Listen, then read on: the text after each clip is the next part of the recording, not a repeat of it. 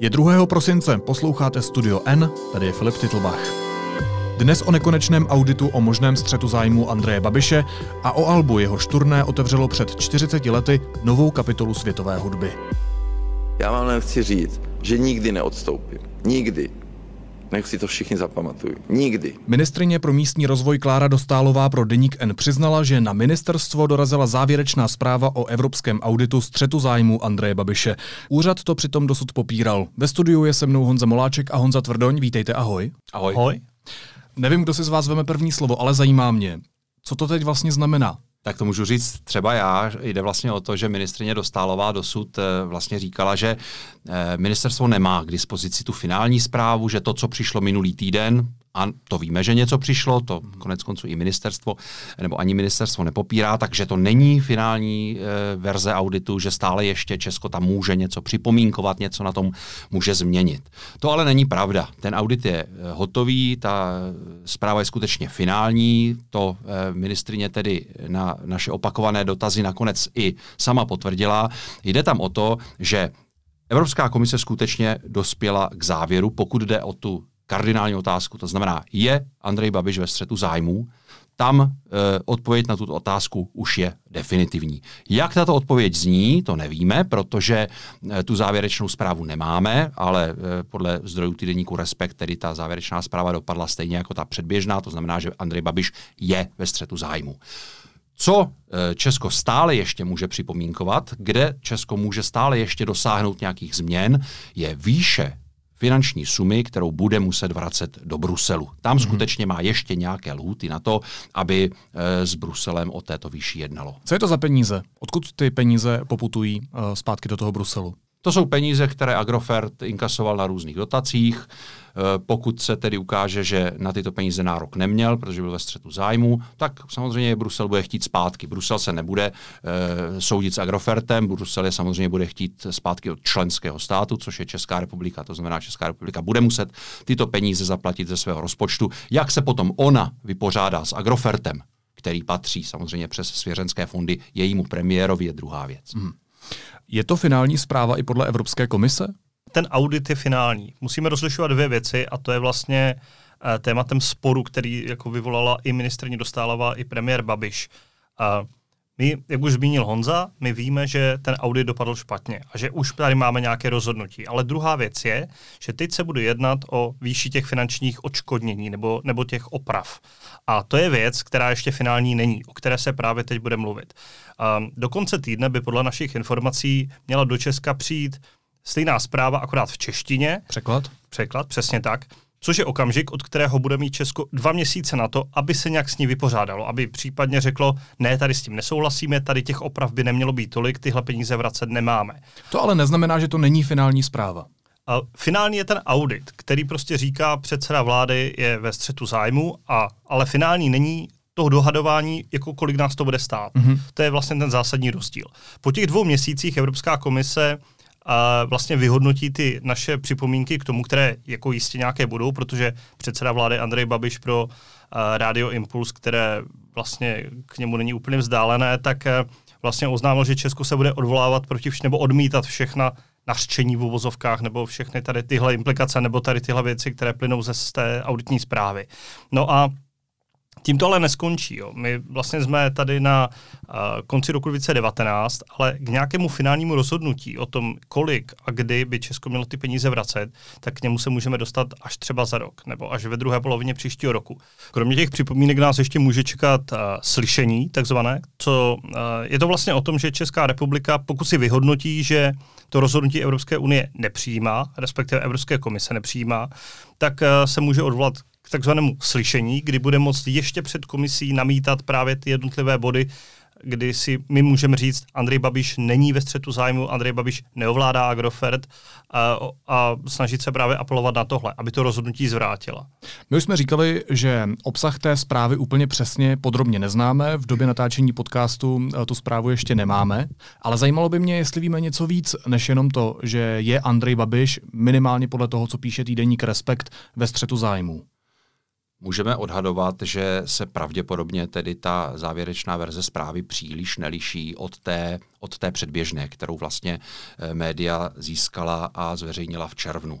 Samozřejmě je to jen spekulace, je to jen odhad, eh, tam nějaké rozdíly být mohou, ale eh, já jsem třeba tu červnovou zprávu, tu předběžnou zprávu četl velice podrobně, konec konců i kolegové v redakci a ona byla napsaná skutečně tak velmi logicky a odvolávala se, jako řekl bych, skoro až neprůstřelně na na ty, na ty jednotlivé body evropské legislativy a vlastně i zapadala do něčeho, čemu bych řekl prostě zdravý selský rozum. Prostě hmm. eh, Agrofert je firma, která sice je formálně vlastněna nějakými dvěma eh, svěřenskými fondy, ale prostě prospěch z, z toho, že Agrofert vydělá nějaké peníze, bude mít jeden jediný člověk, a to je Andrej Babiš. Ty svěřenské fondy na tom vůbec nic nemění. A zkrátka dobře, eh, když se nad tím zamyslí, ať už je to eh, úplný právní like, nebo zřejmě tedy právník Evropské komise, tak mu z toho vychází jediná věc, že Andrej Babiš má obrovský osobní zájem na tom, aby Agrofert prosperoval, byť ho formálně vlastní nějaké svěřenské fondy. Takže myslím si, že na tomto základním konstruktu se zřejmě, ale opakují, je to pouze můj odhad, nic nezměnilo. Mm-hmm.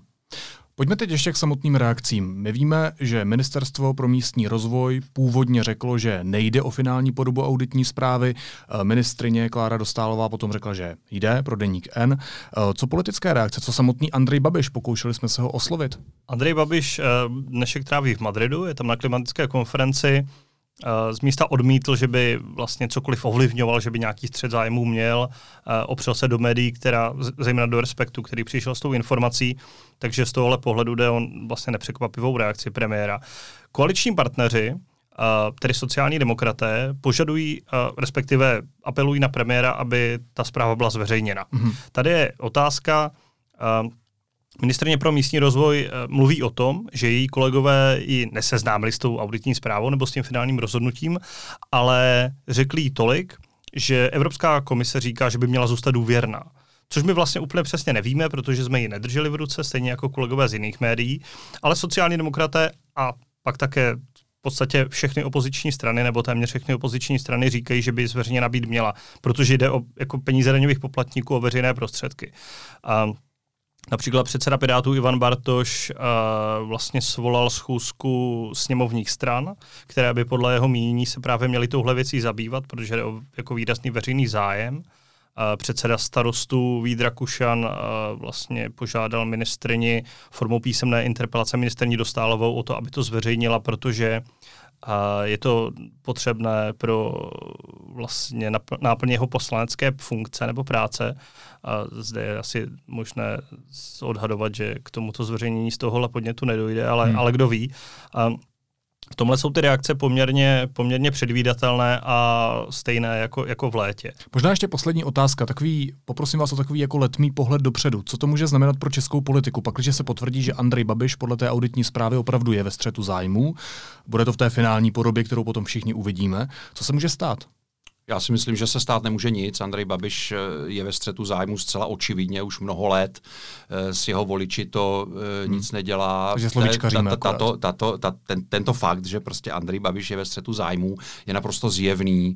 Lze ho brát na vědomí, anebo lze ho na vědomí nebrat, lze zkrátka dobře Andreje Babiše volit nebo nevolit, to je každého rozhodnutí, ale je naprosto zjevné, že tato skutečnost ho o popularitu zatím nedokázala připravit. To znamená, já si nemyslím, že by, že by to dokázalo e, to, že tento fakt bude prostě potvrzen z další instance, to znamená z Evropské komise. Otázka je samozřejmě, otázka jsou samozřejmě peníze, e, kdyby Česká republika musela dávat nějaké peníze ze státního rozpočtu a opozice toho dokázala nějak šikovně využít. Podívejte se, tady nebude stát nemocnice, protože musíme platit hmm. tadyhle za Andreje Babiše e, e, nějaké peníze zpátky do Bruselu. Tak e, dejme tomu, že tam by se nějaké, nějaké reakce prostě e, toho elektorátu očekávat mohli, ale já si zase myslím, že k tomuto ještě tak strašně dlouhou dobu nedojde. A i když k tomu dojde, tak eh, Česká republika se pak bude soudit s Agrofertem, bude ty peníze vyžadovat od Agrofertu a tak dále, takže ten proces bude ještě tak velice dlouhý a tak nepřehledný, že zkrátka dobře na Babišovu politickou budoucnost v té dohledné době žádný vliv mít nebude. Říká Honza Moláček a ve studiu byl taky Honza Tvrdoň. Díky moc. Ahoj. Naschle. Následuje krátká reklamní pauza. Za 15 sekund jsme zpátky. Přijíždí vánoční dárek první třídy. Přes Vánoce si k vašemu tarifu můžete zdarma projet všechny naše exkluzivní stanice, včetně Premier Sport. Příští zastávka je T-Mobile.cz lomeno Vánoce. Teď jsou na řadě krátké zprávy, které by vás dneska neměly minout. Předseda Pirátů Ivan Bartoš chce, aby se kvůli auditu Evropské komise k možnému střetu zájmů premiéra Andreje Babiše sešli šéfové sněmovních stran bez ANO, ale včetně koaliční ČSSD. Bartoš to dnes uvedl na sociálních sítích. Evropští občané budou pro cesty do Velké Británie po Brexitu zřejmě potřebovat předběžný souhlas po vzoru Spojených států. Svůj plán dnes představí konzervativci. Za předschválení bude jako u amerického systému ESTA vyžadovat poplatek. Deník N zjistil, že Babišův bilionový plán investic středočeského kraje vznikal na poslední chvíli. Odpověď měly obce a města, kterých je v kraji celkem 1144, zaslat do tří dnů. A malcký premiér oznámil, že za šest týdnů rezignuje. Ve funkci končí kvůli kauze zavražděné novinářky. Vládní lejbristé budou jeho nástupce vybírat 12. ledna. Před 40 lety se v dějinách světové hudby objevila nová kapitola. 30. listopadu 1979 vyšlo dvojalbum britské rockové skupiny Pink Floyd The Wall a pak následovalo turné s dosud nevýdanou jevištní show. Příběh rockera Pinka se zapsal mezi nejprodávanější alba všech dob.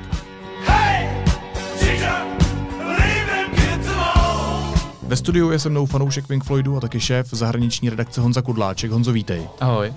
První song, který tě napadne, když se řekne album The Wall.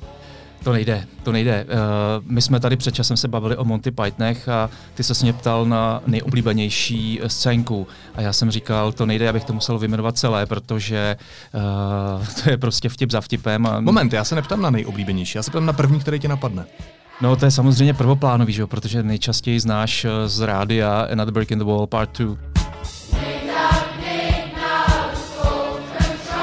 ale já patřím k těm, kteří si, protože to je konceptuální album, my se k tomu dostaneme, a eh, to vlastně už z logiky věci si pouštíš od začátku do konce v kuse. Jo? To znamená, že já nemůžu odpovědět tady na tu tvoji otázku, nějakou jinou. Dobře, tak jiná otázka. O čem to album je? Dá se to nějak schrnout? Je to vlastně o odcizení eh, člověka, v tomhle tom případě rockera, který eh, je tak znechucen okolním světem, že se eh, snaží od něj se úplně odříznout, postavit ve své hlavě kolem sebe zeď, odříznout se od lidí a myslet si, že tím vyřeší nějaký problém, aby v zápěti zjistil, že vlastně ho nevyřeší vůbec. Mně se vůbec nechce uhnout z té otázky, abys mi neřekl žádnou skladbu. Ještě jednou se tě zeptám. Dneska je pondělí, máš toho docela dost, jsme si říkali před tím vysíláním. Kdyby se teď měl pustit do uší nějaký song z tohohle alba? Uh, mně se třeba strašně líbí Run Like Hell.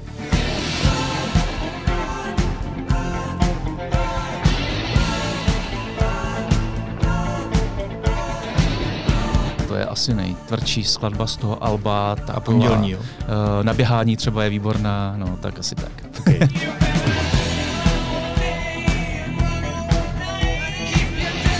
Zajímalo by mě, nakolik je tohle rokové dílo převratné vlastně pro dějiny světové hudby. Možná ani ne tak samo to dílo jako takové, to, to album, ale ono jde ruku v ruce s tím, že Roger Waters, když asi tak rok předtím, po takovém incidentu, který právě byl tam spouštěčem toho nápadu, k tomu se ještě tak můžeme dostat, eh, přišel s tím nápadem, tak vlastně už měl v hlavě i nápad toho koncertního provedení, tu, tu výpravnou show a v tom je hlavně ta převratnost. Um, ona je eh, i v jiných věcech, protože to by se museli zacházet do detailů, ale uh, Pink Floyd jsou vyhlášeni tím, že pracovali tak neuvěřitelně s technikou, při nahrávání skladeb si tak hráli s veškerým zařízením, které měli k dispozici, ať už to byly syntezátory, samozřejmě všechny hudební nástroje, eh, které dokázali v tom eh, studiu Eh, pomocí těch technických zařízení, zařízení, která tam měly všelijak zpracovávat, měnit, hrát se s tím a tak dále, že vytvářely neuvěřitelné zvuky a že vlastně dokázali uh, vyprodukovat takový zvuk, který nedokázal nikdo jiný. To znamená, že už i tohleto jejich prací, jak přistupovali k hudbě, jak pracovali s nástroji,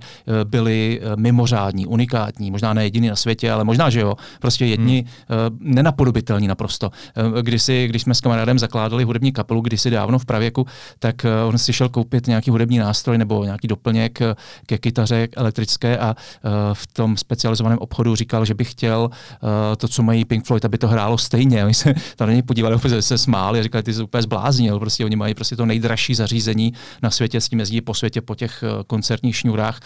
To nemá nikdo, to si ani nekoupíš, prostě to není možný. Jako, jo. Takže jste neměli stejný zvuk nakonec. Takže nakonec hodně podobný, ale, ale nešlo to. No ale abych se k tomu vrátil. Zajímá tak... ten spouštěč. Jsi říkal, že tam byl nějaký spouštěč toho nápadu. Uh, bylo to vlastně na konci koncertní šňůry k albu Animals. Eh, šňůra se jmenovala In the Flash, což je mimochodem jedna uh, název skladby hm, potom na té zdi. Tak uh, tam vlastně vygradovalo takové uh, znechucení Rogera Waterse, což byl hlavní uh, te- tehdy lídr, hlavní mozek skupiny Pink Floyd, který se dostával do konfliktu s diváky, takovými těmi diváky těch koncertů, kteří tam přišli uh, spíš trošku kvůli něčemu jinému, než on si představoval, že by tam měli přijít. To znamená kvůli těm jeho nápadům a tomu, co dává do těch skladeb. Oni chtěli buď slyšet nějaké hity a chtěli, aby jim zahrál to, co oni chtějí slyšet, nebo prostě já nevím, co si přesně pod tím představovali. Nicméně eh, rušili ho, když eh, začínal hrát uh, Pigs on the Wings, jednu z těch skladeb, která má takový pomalý, poklidný začátek, tak do toho prostě dělali prostě Ramos, rušili a tak dále. Dokonce tam odpalovali petardy, to se tehdy ještě nějak mohlo, mohli si to tam přinést. A on se nakonec naštval a vyvrcholilo to tím, že na jednoho z těch diváků plivnul. A dodnes je to jeden z významných uh, takových bodů uh, v dějinách hudby, kdy něco takového se stalo a pro něj to byl takový spouštěč uh, toho nápadu vytvořit a napsat příběh rockera, který je právě už tak zhnusen světem i těmi diváky a tím, že všechno jinak, než jak si představuje, že se obklopí tou zdí. Tohle to představil kapele Pink Floyd těm ostatním členům právě na konci tohoto turné, rok předtím, než potom to album vzniklo. A těsně předtím eh, jeho kytarista David Gilmore, dneska vlastně mozek Pink Floyd, ten nový lídr, eh, těsně před tím letím nápadem on říkal, už jsme dokázali úplně všechno. Hmm. Všechno, prostě už jsme na vrcholu a nic dalšího už nás nečeká. To bylo po, po tom, co měli úspěchy s alby Dark Side of the Moon, Wish You Were Here, právě Animals, Animals. čili byli vlastně v tu chvíli na úplném vrcholu a on řekl, tak už je to všechno za námi. No a za chvíli přišel Walter s nápadem na zeď. Takže když se obklopili zdí, tak začalo asi nejšťastnější období té kapely. Právě že ne, protože aby to nebylo všechno takové černobílé a jasné a krásné a zalité sluncem, tak sama kapela byla v velkých problémech, protože uh, tam bylo veliké pnutí, tření. Roger Waters byl uh, prostě veliký svéráz a hodně takový jako, uh, jak to říct, no prostě takový vojevůdce, nebo prostě takový, měl takové prostě poměrně drsné nesmluvavé metody. Mm. Uh, vyústilo to například v to, že vyhodil klávesistu Ricka Wrighta, což byl zase možná je trošičku podceňovaný dneska, protože uh, se občas Pink Floyd zužují na to duo Waters. Gilmore v té nejdelším období, kdy fungovali. Předtím to byl ještě Sid Barrett na začátku, který formoval Pink Floyd, ale to bylo jenom na konci 60. let. Takže Waters Gilmore, ale kdyby uh, Pink Floyd neměli Richarda Wrighta, tak zní úplně jinak. Uh, když si pustíš speciálně třeba Dark Side of the Moon nebo Wish You Here, tam je to strašně znát. Jenže on se dostával do nějakých osobních problémů a začal na to trochu kašlat na tu hudbu, podobně jako Gilmore třeba. Watersovi to hrozně vadilo, že oni se moc jakoby, neúčastní té práce na té zdi, je to strašně znát. Gilmore tam je na zdi, ale Wright tam prakticky není slyšet. Eh, nebo nic nepřinesl vlastního. No a vy, vyústilo to v to, že Waters prostě Wrighta vyhodil z té kapely ven, mm-hmm. což byl jeden z takových velkých eh, zlomových bodů eh, té skupiny a tohleto pnutí potom pokračovalo dál, ostatní členové s Watersem taky už jako nevycházeli nejlíp. Fanoušci si ničeho nevšimli, protože oni to neoznámili veřejně, takže teprve až po několik letech, když Wright chyběl na tom dalším albu, tak si fanoušci všimli, že tam vlastně není ten klávesista. Nicméně to pnutí takhle pokračovalo, pokračovalo a to další album už bylo vlastně konc koncem hmm. Waters opustil kapelu. No zajímá mě, když tvrdí, že se toho fanoušci prakticky nevšimli, tak eh, jaký to mělo ohlas to album? Uh, ohlas mělo velký, ale především, a to se dostáváme zase k tomu, když jsme se bavili o tom, proč je to zlom, tak tam se jedná právě o to uh, koncertní provedení. Ono se to hrálo. To je viště. Ano, ono se to nehrálo moc krát, protože to koncertní provedení, aby jsme to přiblížili posluchačům, kteří uh, to třeba neznají, tak je mimořádné v tom, že uh, v průběhu toho představení pomocníci na tom, na tom pódiu stavějí zeď. To je právě ta pomyslná zeď v té Pinkové, Pinkově hlavě, protože Pink je vlastně ta, ta postava toho rockera, to je ten, ta imaginární postava, eh, jejíž příběh se odehrává před očima uh, diváků a posluchačů. A ten, uh, ta zeď se staví na tom pódiu, zhruba v polovině toho představení je ta zeď postavená a druhou polovinu představení ta kapela odehraje za tou zdí mm-hmm. prakticky skoro celou.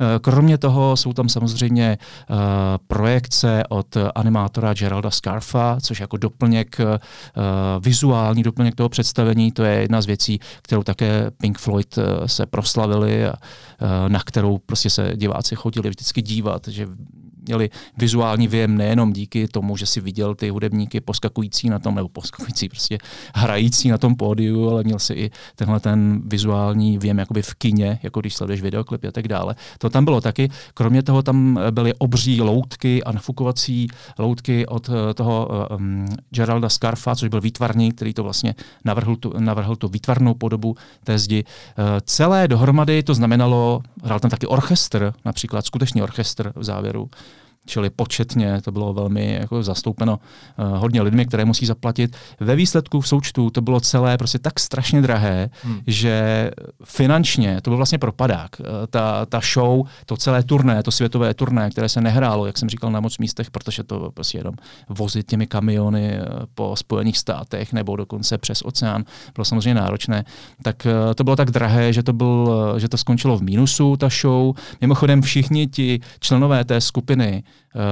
to nesli svými peněženkami vlastně, Aha. museli to zaplatit. Čili Zkrachovali? Do, dostali se do minusu, no prakticky jo, no dostali se jako na buben docela, no. Tam jako byly ještě další věci, oni, oni ty, ty své předchozí výdělky, eh, protože potřebovali nějak, uh, nějak s nimi naložit s těmi penězmi, co vydělali na těch úspěšných albech předtím, zároveň tehdy jim hrozila v Británii obrovská daň 80% z těch výdělků, tak oni si najali nějakou investiční společnost, které svěřili ty peníze, no a oni nějakým způsobem ty peníze docela zašantročili, takže oni přišli i dost, o dost peněz tímhle tím způsobem. Hmm.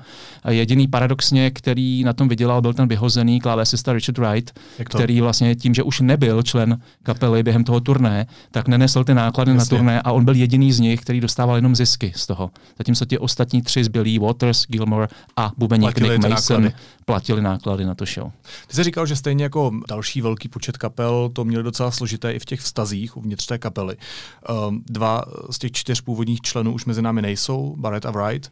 Zajímalo by mě ale, jestli David a Roger uvažují o tom, že by se nějakým způsobem třeba spojili a nějak pokračovali v té tvorbě.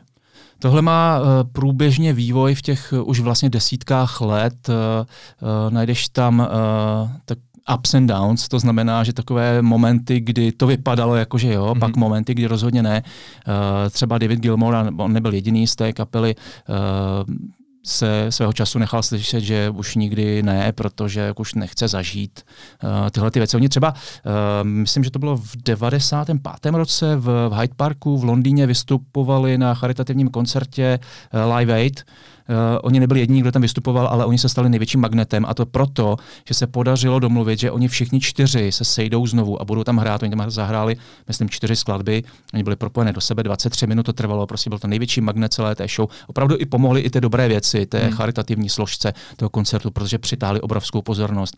Uh, a oni tehdy nakonec na pódiu se tam objali a tak dále, ale předtím, když nacvičovali, tak Gilmore potom o tom řekl, že, že to byla hrůza, že si tam, že tam skoro mezi sebou spolu nemluvili, že, že, že ta atmosféra to tam jiskřilo prostě hmm. uh, jak před výbuchem, uh, že by to už po druhé nechtěl zažít. No a letos v červnu uh, v nějakém podcastu svém uh, dostal na to otázku, jestli se někdy znovu sejdou a on řekl, no já jsem čekal, že se na to někdo zeptá, no ale tak jako uvidíme, nikdy neříkej nikdy.